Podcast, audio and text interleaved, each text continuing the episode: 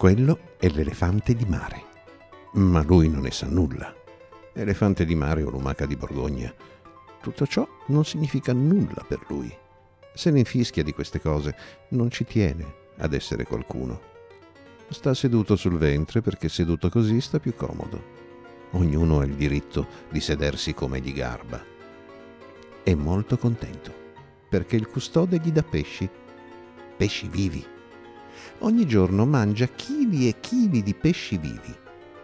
È seccante per i pesci vivi perché dopo sono morti, ma ognuno ha il diritto di mangiare come gli garba. Li mangia senza far storia, sveltissimo, mentre invece l'uomo quando mangia una trota la butta anzitutto nell'acqua bollente, dopo averla mangiata continua a parlarne per giorni e giorni e per anni.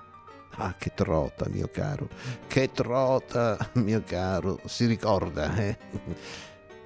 L'elefante di mare invece mangia con semplicità, ha occhietti mitissimi, ma quando si arrabbia il suo naso a proboscide si gonfia e fa paura a tutti.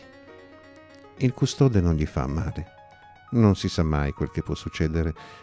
Se tutti gli animali si arrabbiassero, eh, sarebbe una brutta faccenda. Ve lo figurate? L'esercito degli elefanti di terra e di mare che arriva a Parigi. Che pasticcio. L'elefante di mare non sa fare altro che mangiare pesce ma è una cosa che sa fare benissimo. Un tempo c'erano, pare, elefanti di mare capaci di fare i giocolieri con gli armadi a specchio, ma non si sa se è vero. Nessuno vuol più prestare il proprio armadio. L'armadio potrebbe cadere, lo specchio potrebbe rompersi, ci sarebbero danni. L'uomo vuol bene agli animali, ma tiene ancora di più al mobilio.